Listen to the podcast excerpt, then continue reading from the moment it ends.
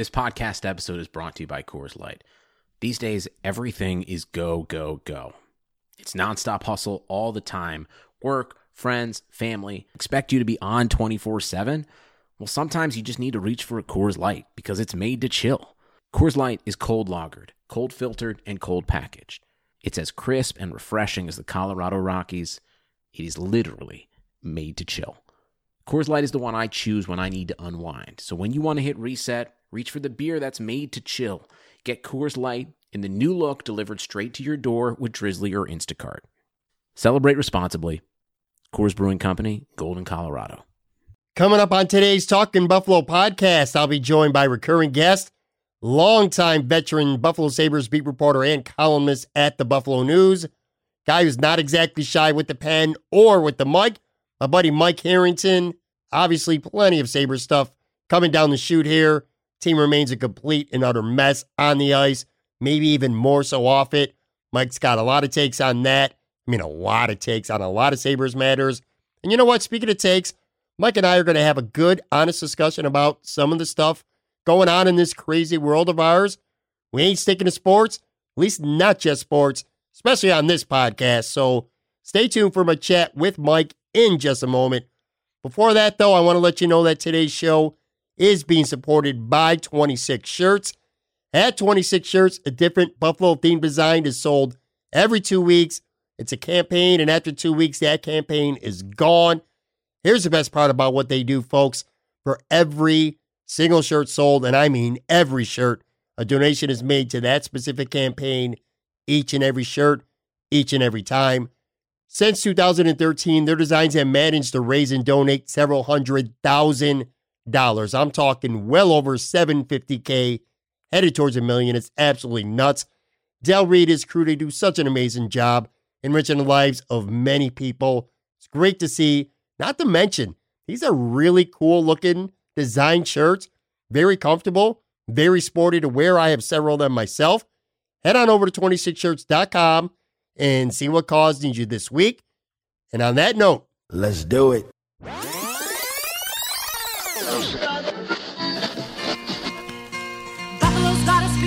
talking proud, talking proud. Listen up and hear it talking proud, talking proud. The good life that we share with nice people who care. It's time to tell them all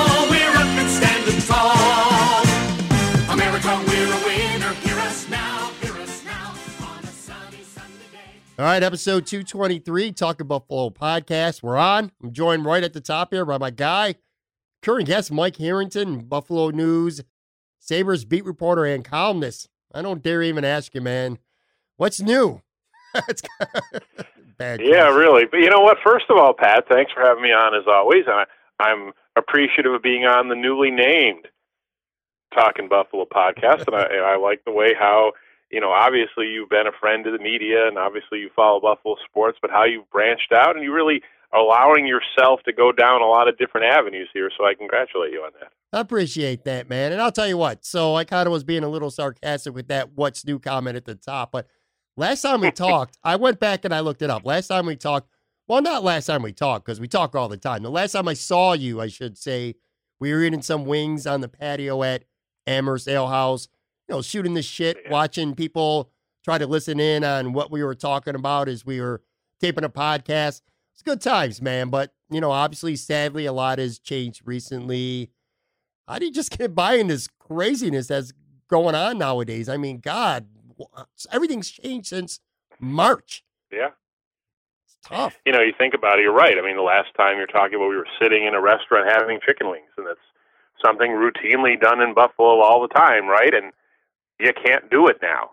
You haven't been able to do it since March, and who would have ever thought that to be the case. And you know, Amherst Pizza and Ale House is one of those places that they completely shut down for a while, and people had to rethink their business models and can they subscri- subsist on takeout? How do they do it? What are the mechanics of it? Can they keep their employees safe? All these businesses and, and people around the world are all thinking about things now. They never would have imagined they'd have to think about it less than three months ago. I mean, we were still, you know, three months ago today, I was not in Buffalo. I was uh, in Winnipeg after getting there from Arizona after sitting in a spring training game with 12,000 other people. Now, do you want to do that today? I mean, it's just crazy to see all the things that have happened and how things change. And yeah, you just you just shake your head and just hope every day is better. Well, let me say this. We're obviously going to be talking some Buffalo Sabres hockey. First and foremost, that's what you do, that's your living.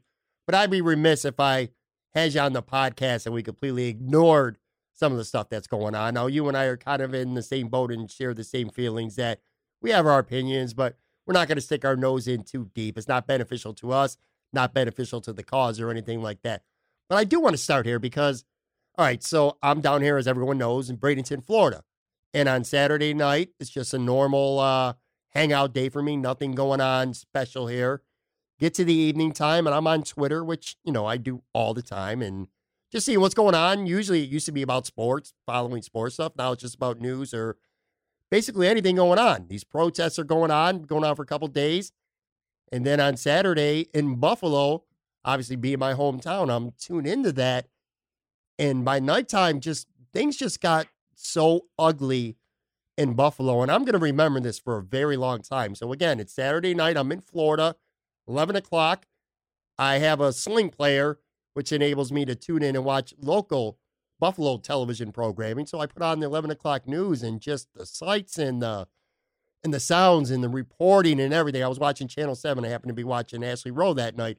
Just the live coverage of everything going down, the violence and the and the van on fire downtown and that idiot who the mayor called an idiot who got caught, obviously, but you know, with the firebox thrown it in the city hall, and you're just watching all this stuff unravel in front of your eyes. Now it doesn't matter because this is happening at cities all over across the country. Again, I'm in Florida. You're in Buffalo. This is your town. You live there.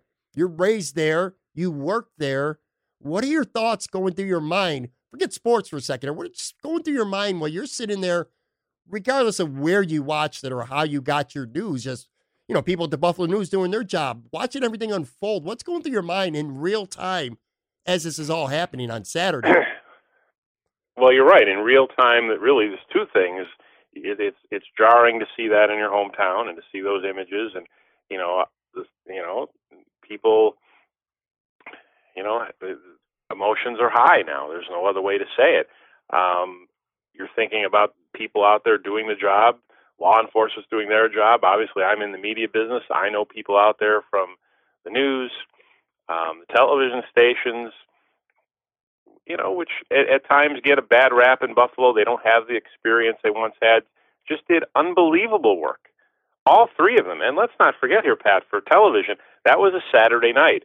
That's not necessarily going to be their top people out there. Right. They did some incredible work on all of them. Channel 2 had Nate Benson, who was a photographer, doing most of the, the narration. He was on site.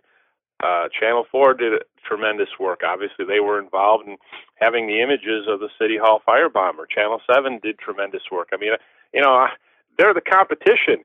Doesn't mean they can't do good work and you can't talk about them. I mean, the Buffalo News has really, I can't be more proud of the work of some of the people on our staff and our photographers doing this thing. But it was a night, one of those you know seminal moment nights you'll never forget in, in the city's history and journalism. And here's the biggest thing I'll say about all this, Pat.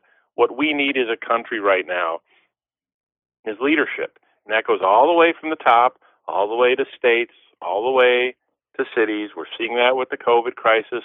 And just a little shout out here for leadership to Byron Brown. I mean, his um, admonition of the city hall arsonist went viral, calling him an idiot twice, and you know, be ready, we're we're coming for you. Went viral, but you know, it just speaks to him showing leadership that people can get behind him and he can lead the way. And you know, he's doing it again today. He's called for a curfew for this week, and I think a lot of credit has to go with him. But that's the biggest thing the country just needs right now at all levels they need leadership. Sometimes we're getting it, sometimes we're not.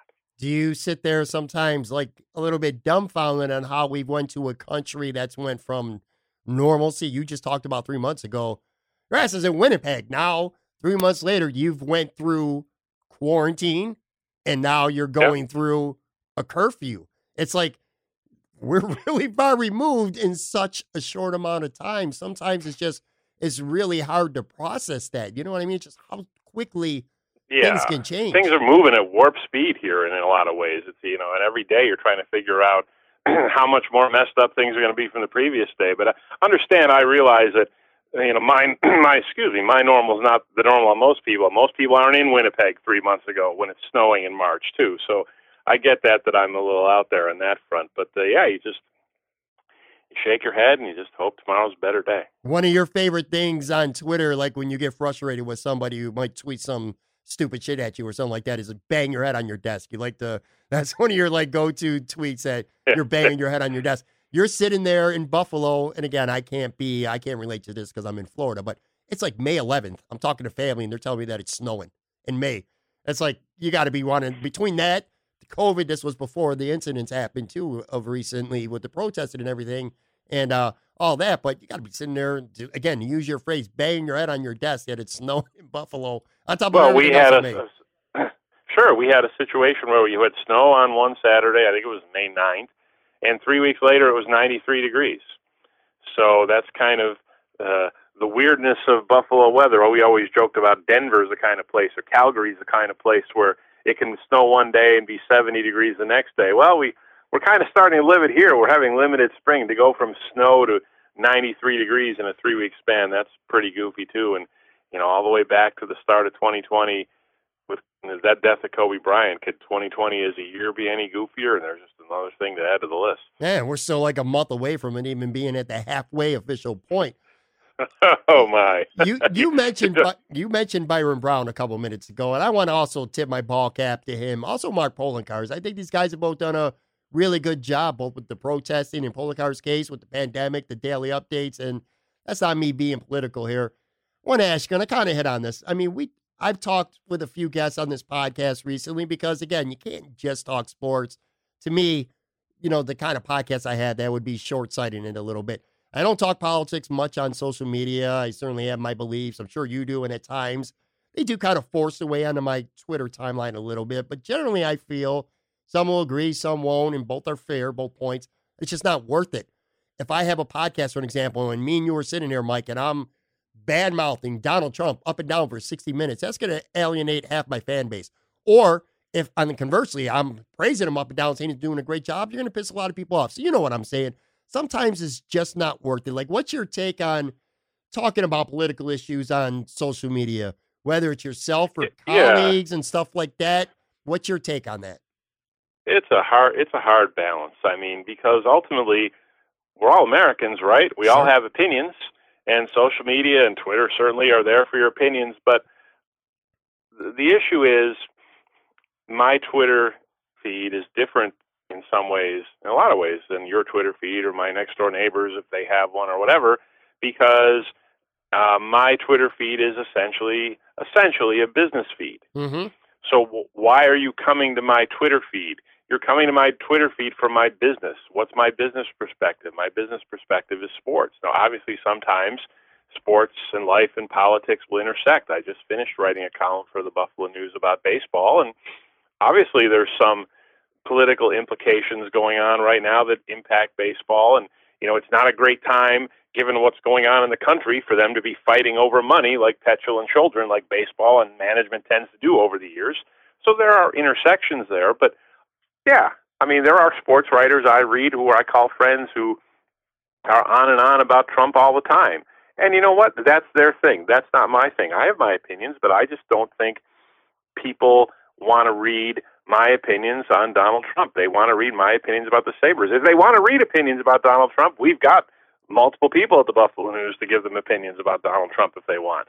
I just don't think that's what they're coming to me for. And I think if the political columnist starts going on and on and on about Jack Eichel and Jason Botterill, people don't want to read that from him. They want to read that from me. So I do think there is some delineation there on social media, and there are some lines, and you know that's just my personal opinion. I know plenty of sports writers who don't agree with it, and of course, you know the whole stick to sports movement. I don't agree with at all. You're free to say what you want. It's just the way I handle my particular situation. And I tend to agree with that as well when it comes to social media. Now, if you and I are at a, a pub downtown having some beers with a group of people and we start You know, I'm it- not just going to talk hockey. Then I mean, you know, obviously. Right. If we start arguing or d- agreeing on talking politics, that's one thing, but that's a fair point. People come to your news feed because they want to hear, or your timeline, I should say, on Twitter, because they generally want to hear your takes on sports and the news and stuff like that. People go to my timeline to hear about my podcast or 80s music and dumb jokes. They really don't give a shit for the most part what I had to say about Trump. So I totally understand that. I'm glad you mentioned baseball because I'm going to hit on that in a few too. But before we talk Sabres here, I want to get your thoughts on that Last Dance documentary that recently wrapped up the 10 part series with MJ. Did you watch that? Oh yeah, absolutely. What, I were mean, your it- thoughts on that? I know you're a basketball guy. What were your thoughts reliving Yeah, that during that time? you know, and it's interesting to me because obviously, you know, I'm old enough to have seen that. And one of the great sports moments that I stumbled into in my career at the news was I was at the double nickel game. Michael Jordan's return to Madison Square Garden after he Oh. came back from baseball was his famous 55 point game at Madison Square Garden. I was in the building that night because it was on the off night in between Canisius's trip to the NIT Final Four. Wow. They played on Tuesday and Thursday. The Bulls and Knicks were Wednesday. I went, and there was Jordan throwing down double nickels. One of the great things I've seen live in my entire career. Um, the the the I liked the, the way that the uh, documentary was handled, focusing on the Last Dance, focusing on the sixth championship, but then going back and forth. I didn't have pr- problems following it like some people claim they did. Maybe that's because I remembered a lot of the events Right. but you know, going through the the different avenues of Jordan's career and the early career and the building of the Bulls and and Jordan leaving to go to baseball after he was kind of burned out and coming back and uh, you know there wasn't a lot I felt they left out and I'm sure they had a lot more they could have gone to. But you know there they did go through Scottie Pippen's incident where he wouldn't come back on the floor. They did go through some of the early defeats of the Bulls. Obviously the the walk out of the Pistons is a central moment in the rise of the Bulls. So I just thought it was terrific from that standpoint, reliving history for somebody like me who remembers it, you know, and then people who, you know, we forget, Pat, they're just not old enough to remember Michael Jordan as a player. Everyone wants to say LeBron James is the GOAT. Well, LeBron James is probably one of the top five players in NBA history. Maybe he's one of the top three. Michael Jordan's the GOAT. Michael Jordan was transformational in society at that time. And that's what, aside from being a great player, so that's really what made him. Who who couldn't have thought about the number of times that people sang the like Mike, I if I could be like Mike song when I walked into the Buffalo News in like 1994, you know. So that's the greatness of Michael Jordan and I do think that's why this documentary really resonates with people. I do too. For people like us who lived through it, it was a nice trip down memory lane. For younger people, like you said, I think it really affirmed that, hey, this is the best basketball player of all time. And a lot of young people who've only seen LeBron play and never Michael, I think that kind of reaffirmed that. I think if I were to have two issues with it, not so much maybe even me, well, I, one of the two issues I do personally have, but I've heard two criticisms about that. I want to ask you this. When it comes to MJ had the final say in everything that went on that documentary. Do you kind of have a problem with that? Because it did at times for me feel a little one sided because there was a lot of people out there who were saying, you know, this guy, he came across as a, as a hard nosed uh, leader who, who would push you sometimes beyond the brink. And then there's other people who, pardon my French, are like, well, you know what, the guy was just an asshole. And those kind of things didn't really make it onto the documentary. And then the other thing, and this is where I have a problem. Do you think that Jerry Krause got enough credit, the credit that he deserves for basically building that team? Because outside of MJ, everything that went into that roster for that champ, those championships, Jerry Krause was the GM for. And I kind of feel like, I mean, it's not like he wasn't mentioned at all positively, but a lot of it was making fun of him. You know, there's a lot of the behind the scenes shit going yeah, on with him. they made they made him look like a buffoon, and I get that. He wasn't popular. He didn't allow them to continue forward when they probably could have continued at a high level. Um, but let's not forget here, Jerry Krause is in the Basketball Hall of Fame. Yeah. And the way he was portrayed in that, nobody would realize that. Um, did he make mistakes? Sure, every GM makes mistakes, but he built a lot of the a lot of the you know you couldn't just win necessarily with just Michael Jordan. They built a tremendous team around Michael Jordan, and they kind of rebuilt it when Michael Jordan came back. So yeah, I mean, but the other thing is, I think Jerry Krause would have been included in some way, shape, or form had he lived. Yeah. He's no longer with us.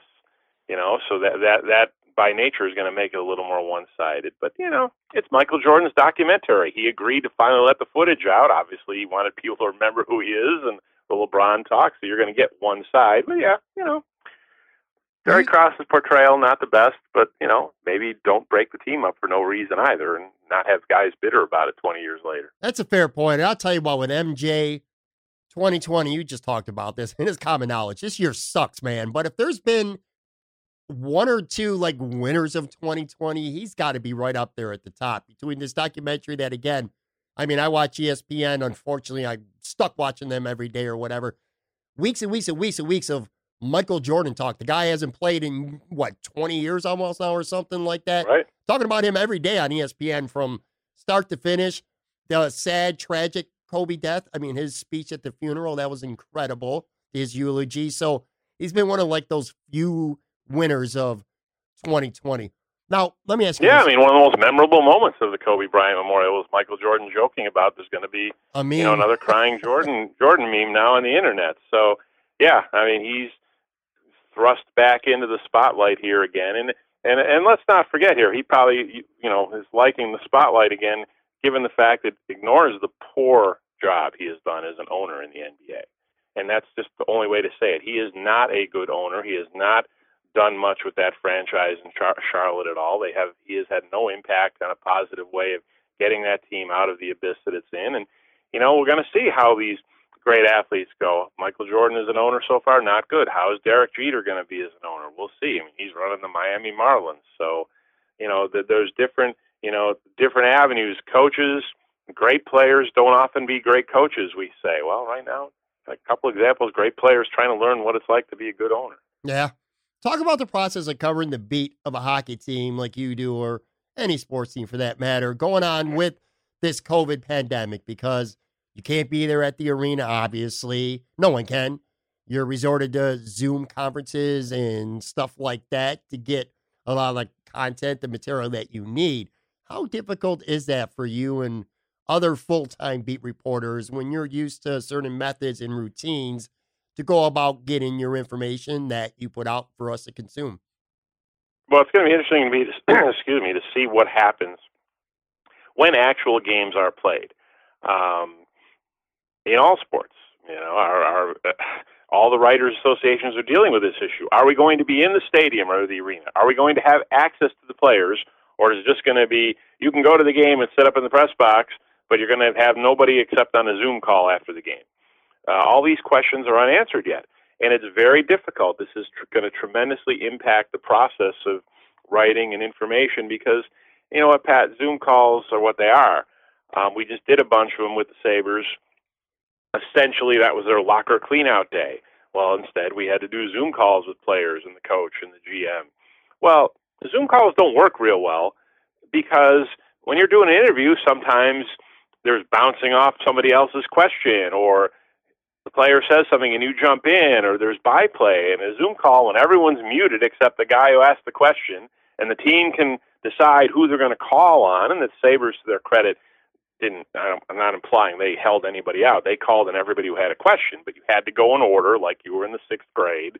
You know john it's your turn. Mike it's your turn. Joey it's your turn. Susie it's your turn. You know i mean that doesn't engender a good interview at all.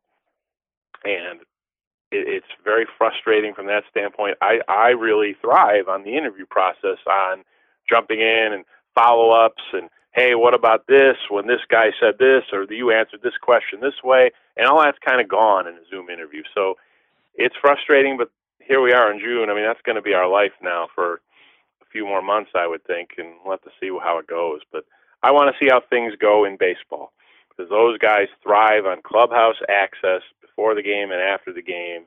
And I don't think that's going to happen anytime soon. And that's really going to be interesting to watch how the process plays out. Yeah. So let's turn to Sabres talk. It's long enough now. I want to get your thoughts, obviously, on Jason Botterill being retained for a fourth year. Both your immediate reaction when it became announced, which I know wasn't a surprise to you. People in the media, you know, been, you've been telling us all along that that's likely what's going to happen. But anyway, when it's announced, and now that you've had a little more time to process it and, and talk to people, if your reaction now is different than last week, not so much again, you knew for the most part what was coming. But still, I still want your reaction on Bacho coming back for fourth season. Right. In most cities, in most teams, based on the previous three years, Botterill gets fired. This is the bottom line.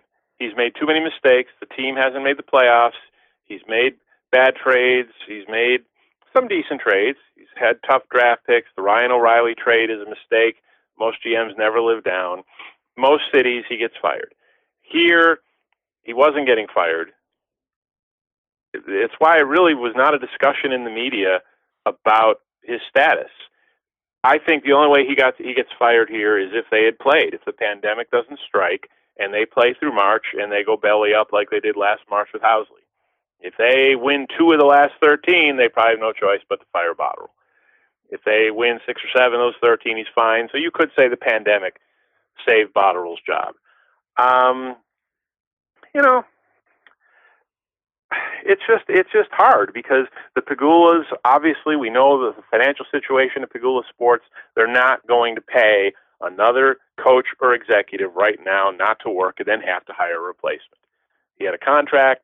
They're saving his salary. And the last point here is I don't think it's that much unlike Brandon Beane. I am convinced that Tim Murray said he needed one more year. He didn't get it, and it's probably because the Pegulas just simply tired of Tim Murray personally. Okay, that's their prerogative. Botterill, I'm convinced, has told him, I need one more year to fix this. I have cap space now. I need one more year to get more for this team. Not unlike Brandon Beane, who got his salary cap all out of whack and finally got it fixed, then was able to go forward and get things going here. So I think that played into Botterill getting another shot at this thing. And I do think you do have to step back. I know, Pat. I know what you've tweeted. You're not wrong in the areas. Everyone who goes railing about how the Sabres are just awful and they stink and they're terrible, I get it. I get it. I'm one who's written a million columns. They do stink a lot of the time. They are terrible. You do have to look at this particular season. Okay? They finished 25th. There's no denying it. it It's baffling how they finished 25th. Well, really, it isn't. You look at penalty kill, you look at goaltending, you look at a couple injuries. But I wrote this in my column last week. It's like people forgot they went 3 and 0 against Florida and then had two wins against Edmonton and two wins against Toronto and two wins against Columbus and two wins against Pittsburgh and beat St. Louis and beat Washington and beat Vegas. Yeah, that was this year's Buffalo Sabres did all that. Now, they did go 1 and 5 against Ottawa and Anaheim. One of those Anaheim games, that terrible matinee when Jonas Johansson couldn't stop a beach ball in the first period. You know, goaltending again. Mm-hmm. And they went 0 and 7 against Boston and Tampa. You can't go 0 and 7 any season against the top two teams in your division and ever hope to survive it. And they didn't. But my point is they were probably closer than we think. The goaltending to me is a big issue. Do you know the penalty kill is awful? It's 30th, 31st on the road, 30th overall. Do you know their save percentage was on their penalty kill, their goalies? No, what was it? It was 840. Yeesh. That's not 940, not 920, not 900, 840. They Oh. couldn't get a save when they were killing a penalty. What's the old cliche? Your best penalty killer is your goalie? Yeah. Wow. Big factor.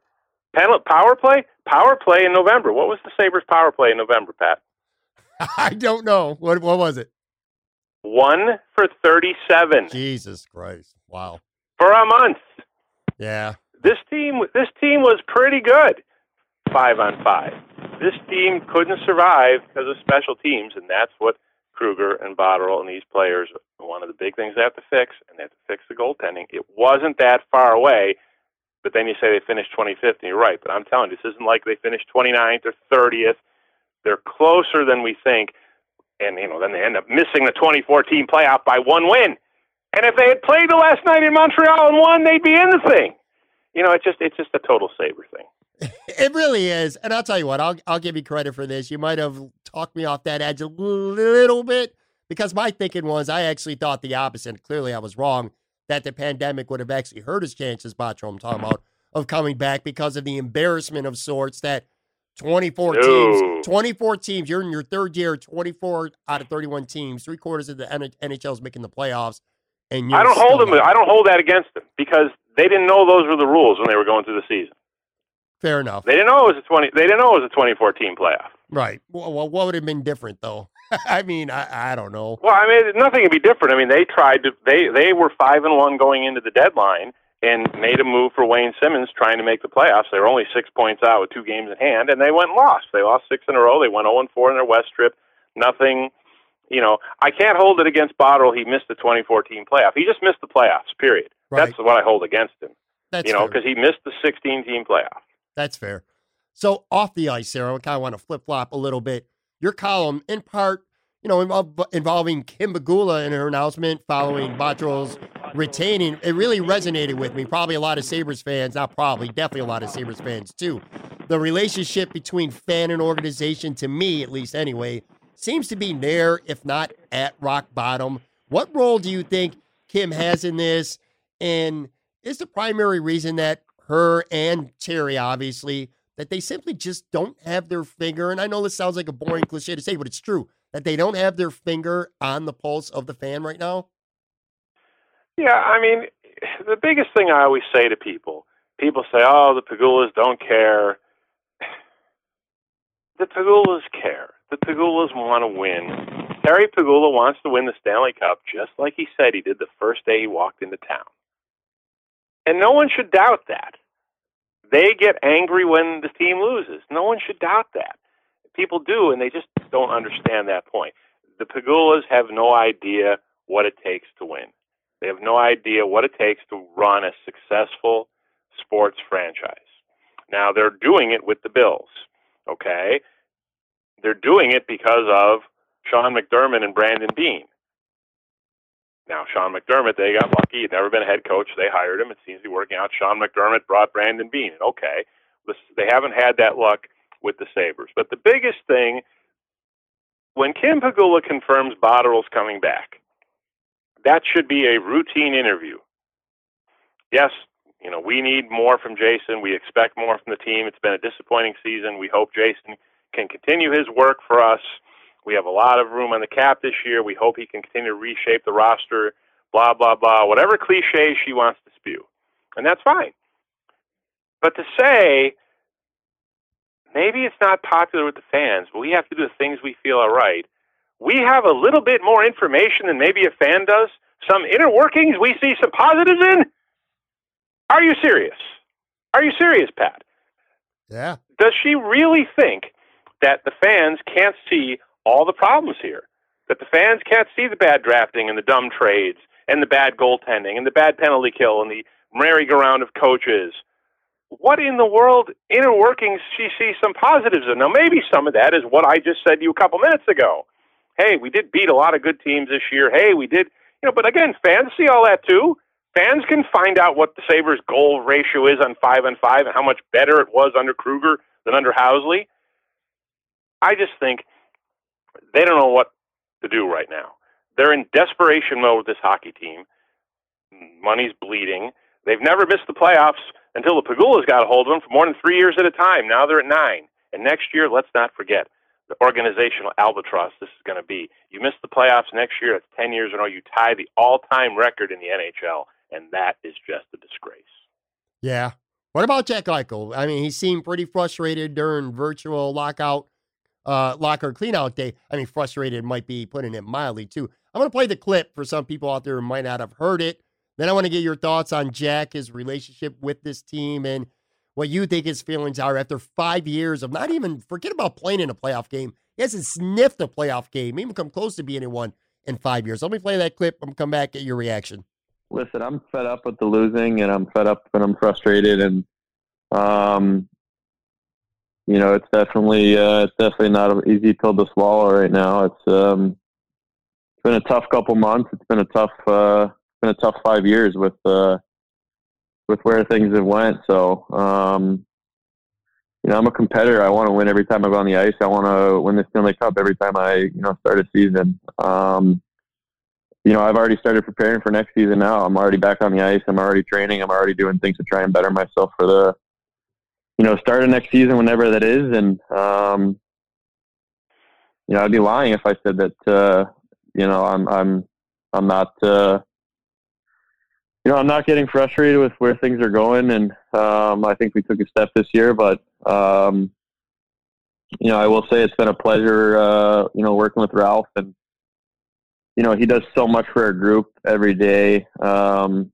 you know, and, and there are tough times and, you know, he does an amazing job of bringing us back in and, and, and, uh, you know, narrowing our focus, getting us back to, uh, you know, where we need to be mentally. And, um, you know, just a few times that I've spoke with him, you know, throughout this whole quarantine, whatever you want to call it, it's been, uh, you know, it's been good. So, um, but, uh, yeah, I'm definitely, uh, definitely not in the, uh, you know, greatest place with, you know, where the last, you know, little bits went. And, um, it's definitely, uh, it's definitely worn on me. What are your thoughts on Hernan, Mike? Because you got a guy right now, he's five years in, probably the most heralded prospect ever in the history of this franchise, if not one of the top two for sure. He's played well. He's lived up to all the hype, maybe even exceeded it. He's been a fantastic player yet again. Five years, man. That's a lot of years of your NHL career rotted away in a team that's not even playing meaningful games in mid March, let alone the playoffs. How much do you think that's getting to him at this point? You know, the first thing I'd say, Pat, is Jack Eichel is the worst loser on the Sabres team. And I say that with the highest of compliments. I want him to be the worst loser on the team. He's the best player. He's the captain.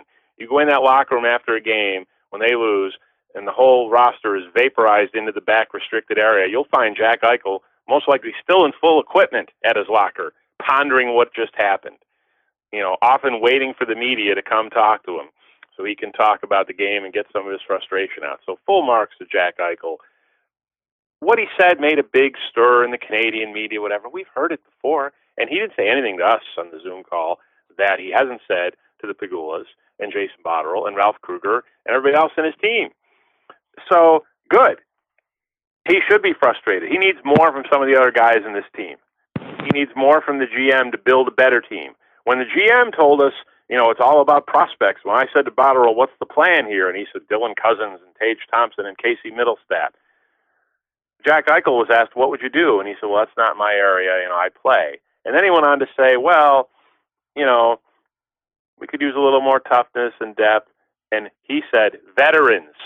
He didn't say draft and develop. He said veterans. He wants to get some NHL players in here right now. And that's one of the reasons I say if they don't hit it in the lottery for one, two, or three, and you look at the number seven, eight pick, trade the pick, get an NHL player in here to help Jack Eichel out right now. Do you feel like, well, look, never say never, but the odds of him getting traded are minuscule, and that's putting it very mildly. But let's just say, worst case scenario, man, this team does struggle next year, and we get to the midpoint of the season or beyond, and they're not good. They're not trading Jack Eichel, but do you think that the the murmurs are going to get a lot louder? This guy's going to get. You just talked about it. He's the worst loser on the team. Another year of losing year six, year four of your GM, if this team stinks again next year, he might not get traded, but do you feel like there's going to be a lot of rumors out there, or at least speculation, that even if he doesn't get traded, that he wants out? Well, it's dumb.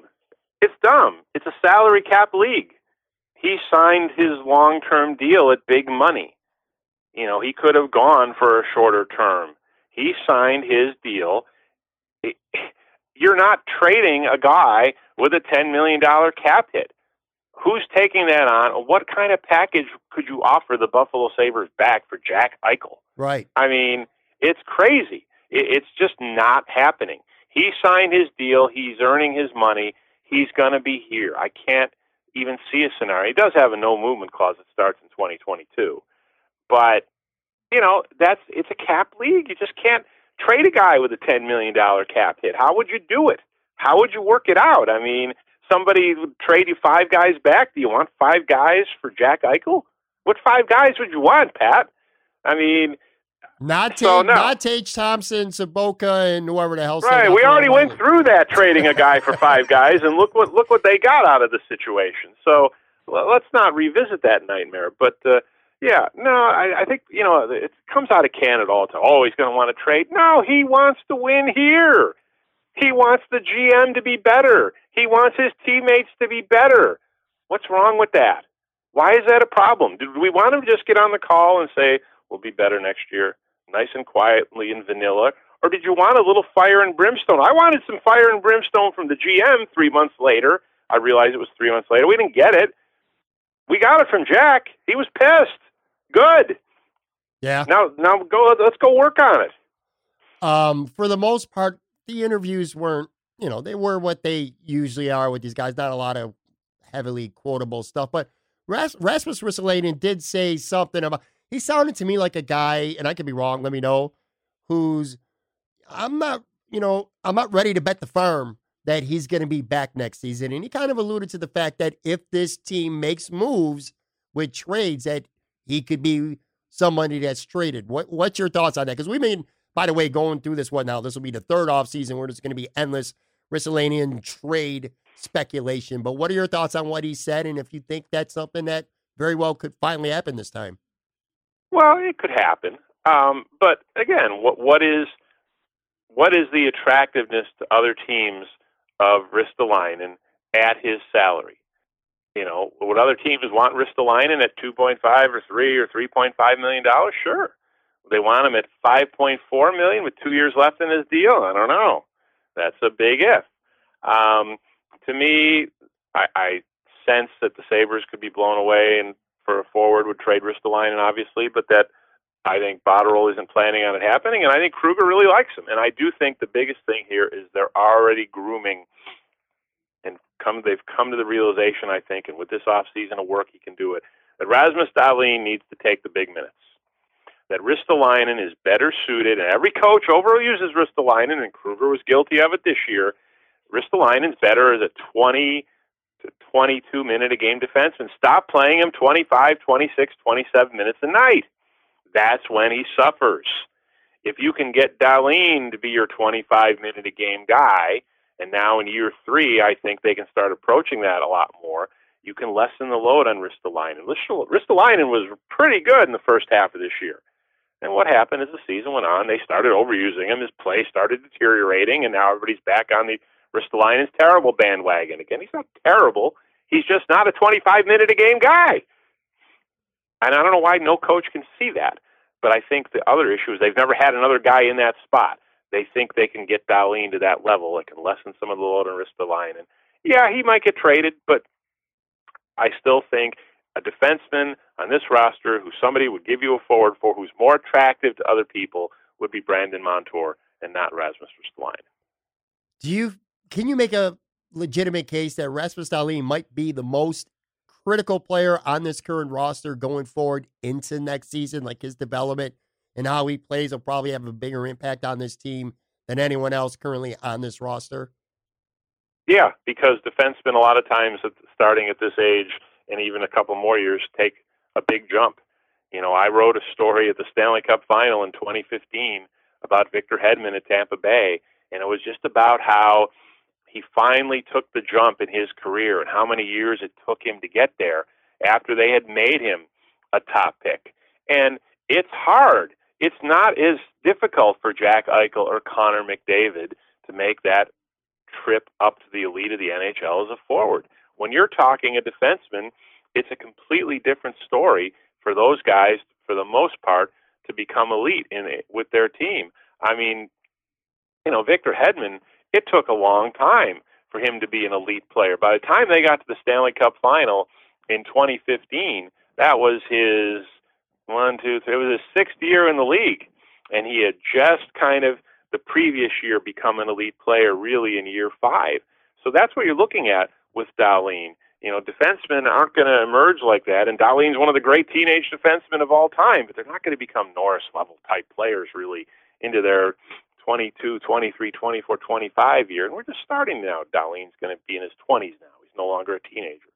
So, you know, I wrote a story on Hedman at the time referring more to Ristolainen. Well, the Sabres hope that, you know, progression continue. Obviously, that's five years ago now. We've seen how it's gone. But, you know, Dahlin can be there. Dahlin someday can be an elite Norris level guy, and that's what the Sabres are hoping. When we're talking about defensemen, I wanted to get your thoughts on Lawrence Pilut saying he's going to play in Russia this year and how it feels like he lacked opportunity in Buffalo this past year. Now, maybe he didn't deserve it. I don't know that. You tell me. But were you surprised to hear that news? And what are your thoughts on that? Well, whatever. You know, I am sick of social media picking a player and deciding this is the greatest player ever, and the player's getting screwed by the team, and the team is dumb. Yeah. Okay, who was the player everybody referred to in that way before Lawrence Pilut? It was Mark Pysyk. Mark Pysyk was the analytic darling, and the Sabres screwed him over, and they finally traded him to Florida. Okay, trade him for Dmitry Kulikov, who was terrible, whatever. But Pysyk, at least, was a former first round draft pick. You know, you kind of want to give your first round draft pick all the opportunity in the world, whatever. Pilut, just European free agent. You know, and if he was that great, yes, they underused him. Yes, they overplayed Zach Bogosian, who shouldn't have been playing, but he had a big money contract. Hello, that is professional sports. Sometimes the guys making a lot of money get put out there when they shouldn't be because the team wants to see if they can get anything from them. Did the Sabres think Pilut was going to run off to the KHL? No, I don't think they did at all. Is it dumb for him to do it? Well, it's his career, it's his life. You know, he's not North American. You know, maybe you know he doesn't have the affinity to the NHL that a North American kid might, but whatever. When he was up here and they did put him in the lineup, he was okay. Don't, don't people want guys to be better than okay? To me, there's 10 Lawrence Piluts out there. I just think this big hoo ha about Lawrence Pilut for the last two years has just been ridiculous. He hasn't shown anything to deserve it. All right, last couple questions for you here, Mike. Want to get your takeaways on Ralph Krueger following his season-ending presser. Well, presser of sorts. Of course, I'm just talking about his Zoom meeting with you guys in the media. Well, um, you talked about special teams being the big issue this year and goaltending. While they were good on five on five, you take that, put it all into one ball. What was your take on his first year as head coach? How do you feel about your confidence level of him being able to help turn around this team going forward? Is he the right guy for the job? And how do you feel about him as a coach right now? Fascinating personality, fascinating human being, incredible background. Might be the future president of the Buffalo Sabres. Would be well suited for it. I have no idea if he's going to be a good head coach. We've seen one year, we've seen glimpses. He's still now two years in the NHL, hasn't coached a full year yet. Lockout year at Edmonton, pandemic year in Buffalo. Canadian media loves him. Don't know why. I think he was he was their source during the Olympics for Team Canada. Um, stubborn, stubborn about Jeff Skinner, stubborn about changing uh, tactics on special teams. Players loved the way he held guys accountable, um, scratch guys for bad play. So there were good things. Struggled to get the team out of losing streaks at time. He admitted on the call he has to be better. The book is open on Krueger. It's incomplete. I'm open to see more. I need to see more from him and these players. All right, fair enough. So, last two questions here. This one, I'm kind of laughing just even at the thought of it, but you're no longer Mike Harrington covering the beat for the Buffalo News. You're not writing columns. You're now Mike Harrington, marketing person in charge for Pegula Sports and Entertainment. And your job is to sell me and Sabres fans right now to get behind this team, to be excited about this hockey team. Now, I'm sure you've seen on Twitter, and I legitimately feel this way. I hate the Buffalo Sabres right now. I really do because of Botterill and some other stuff. At this moment in time, I hate this team. I want an NBA team in Buffalo. If I had my choice, I would get rid of the Sabres in a second for an NBA team. But anyway, my point being is you are the guy now in charge. I just, you being a, a, a team cheerleader kind of makes me laugh at just the thought of it. But do it anyway. Sell the fans on right now why they should be excited, why they should run out and get tickets for next year's Sabres team as soon as they're available. really? I have no idea why. I mean, the biggest the big the biggest thing they could have done what was never going to happen. The Hail Mary move is Botterill gets fired and they hire Chris Drury as the GM. But first of all, the Rangers aren't letting Chris Drury go. Second of all, Chris Drury ain't coming here to be GM for the way that Golisano and company handled his contract 13 years ago. That would be the Hail Mary move. The Sabres have always had something to sell. You know, Eichel came in, Dahlin, 50th anniversary. I have no idea what they're going to sell next year, certainly since they've been off the ice for nine months. I don't know what you do unless you make a big trade for a big name, another big name NHL player you can pair with Eichel and Dahlin. They're going to have to do something like that if they want to have a marketing ploy because their big marketing move would have been a GM firing replaced by a big name or a familiar name, and they weren't doing that. Okay. You know what? I just talked myself into an extra bonus question as I asked you that because I mentioned the NBA. You covered a lot of people know this, but younger fans who might not have heard you on this podcast or elsewhere before, you covered college hoops for a lot of years too. So I want you to be 16 honest. years. Yeah, I want you to be honest here, okay? If and don't lie to me, be honest, man. If all things were equal and you had your choice, you could cover a professional hockey team or the Buffalo Braves were in town and you could take that job and you could cover a basketball beat. If you had your choice, would you rather cover a hockey or a basketball beat? Uh, I would rather cover a hockey beat. Uh, it's a little easier to cover from the standpoint of player accessibility. It's a little, uh, it's easier to write. You know, NBA guys, there's, you know, there's so much going on in the game. They're kind of writing on generalities. um, yeah, I would just rather cover hockey anyway. I covered college basketball. It's a little different in the NBA. I've had some exposure to the NBA. I went this year to cover a couple Cavaliers games because John Beilein was the coach, and it was just not my not just not my thing. I mean, you've got to wait so long for guys after the game to talk, and just you know, my business has colored my view of all these sports. You know, it's why I've kind of gotten away from baseball. It's just so hard to cover now. Games are long. You wait for guys. Hockey is the best for that for media. They are right there after the game within 15 minutes. You know, and you can actually get real stories going. So it's hard for me, but yeah, I'm sticking to hockey. All right, so that's a from a business perspective, you would rather cover hockey. Which sport do you like better? Do you like hockey? Eh, Like, are you embedded in hockey enough from covering it now that of those two sports? Like, if I told you you can only have the Sabres or the Braves, one of those two teams, and you're not even a writer anymore. Now you're involved in you're you're working downtown on in the stock market or some shit like that. You could be a fan, or you could have one of those two teams. You're not in the business anymore. Would you rather have an NBA or an NHL franchise in Buffalo? Uh, in general, I'd rather have an NHL franchise, but I'd rather have the style of hockey we saw years ago. You know, the games are players are faster and stronger now, but the game is kind of boring at times. Too often they're boring. Some of that's because the Sabres have stunk so much, and some of that is just because of the league and they didn't follow progress. They didn't make the ice surface bigger. And there's no question the NBA. I just wrote in my column today. You know what's happening to baseball. The NBA has passed baseball in my mind in the national consciousness by far. People don't know the stars of baseball; they know all the stars of the NBA. So yeah, the NBA is something the majority people would rather have in most cities. This is a hockey town. So many kids grow up playing it in that, so it's a huge hockey town. But it's rare in the United States. Most cities in the U.S. would want the NBA. Yeah, I think there's like one ice rink within 35, 40 miles where I live down here in Florida. But yeah, yeah, I'm sure you're right, especially in Buffalo. That makes a that makes sense for that choice. Last question here, and I'm gonna make you think on this one a little bit. I want you to give me a Mount Rushmore of your favorite Buffalo Sabres hockey players. I'm not gonna say coaches because that might be easier. Maybe it would make it harder. I don't know.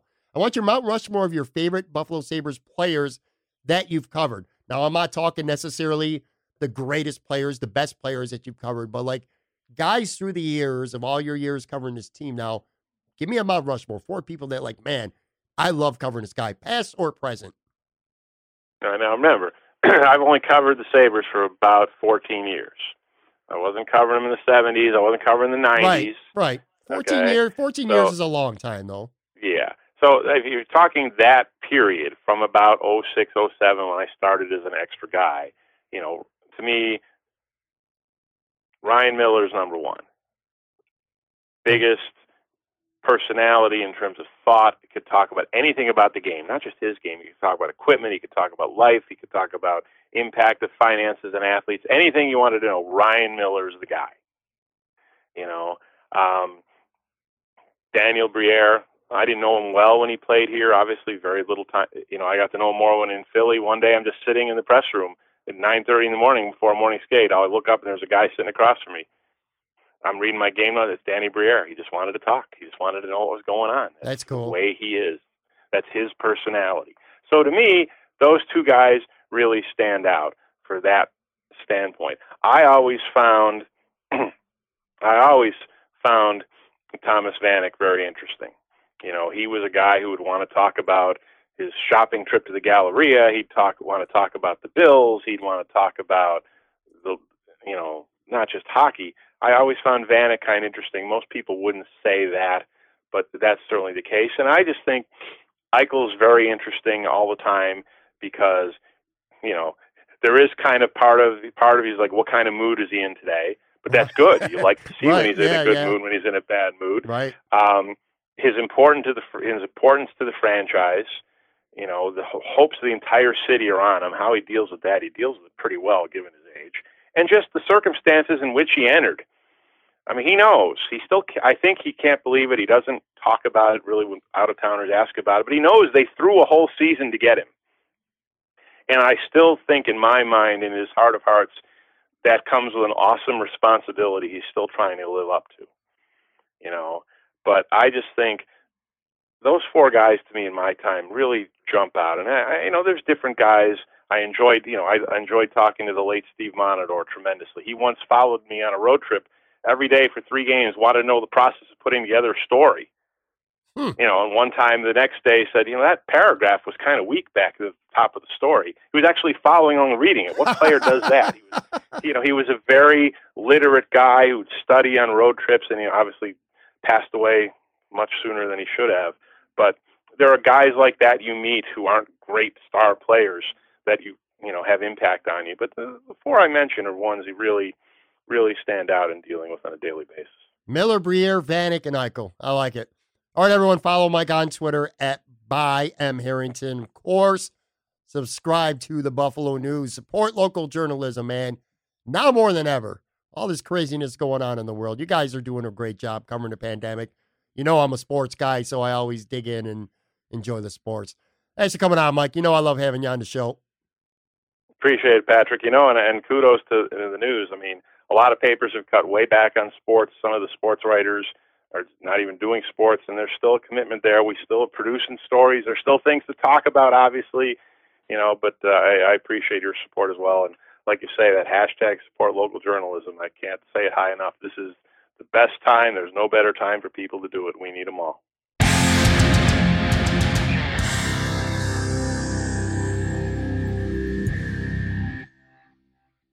All right, boys and girls, that is going to do it. Another episode of Talking Buffalo podcast in the books. Big ups to my man, Mike Harrington from the Buffalo News. Always like having Mike on the show.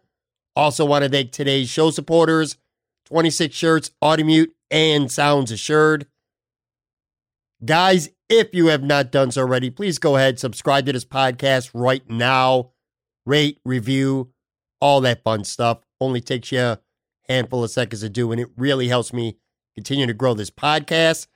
You can find us on all the major podcasting platforms out there Apple, Spotify, Google Play, iHeartRadio, Stitcher, all of them. Also, check us out on YouTube, Talking Buffalo Podcast. Got highlight clips up there, some original audio content coming as well. Then, of course, last but not least, follow me on Twitter at Pat Moran Tweets. I'm constantly on there tweeting out podcast updates, promos, upcoming guests, polls, news, all kinds of stuff there at Pat Moran Tweets. Want to thank you for listening. I end every episode the exact same way because it means the most to me. I know how many podcasts there are out there. The number is growing every day. Podcasts are popping up out of nowhere. So there's lots of competition. So when you're dialed into this one, it really, truly humbles me a lot. It means a lot. So thank you very much. Have a good week. Stay safe. Have a brand new show for you coming up on Friday. I'll catch you on the flippity flip. Bye.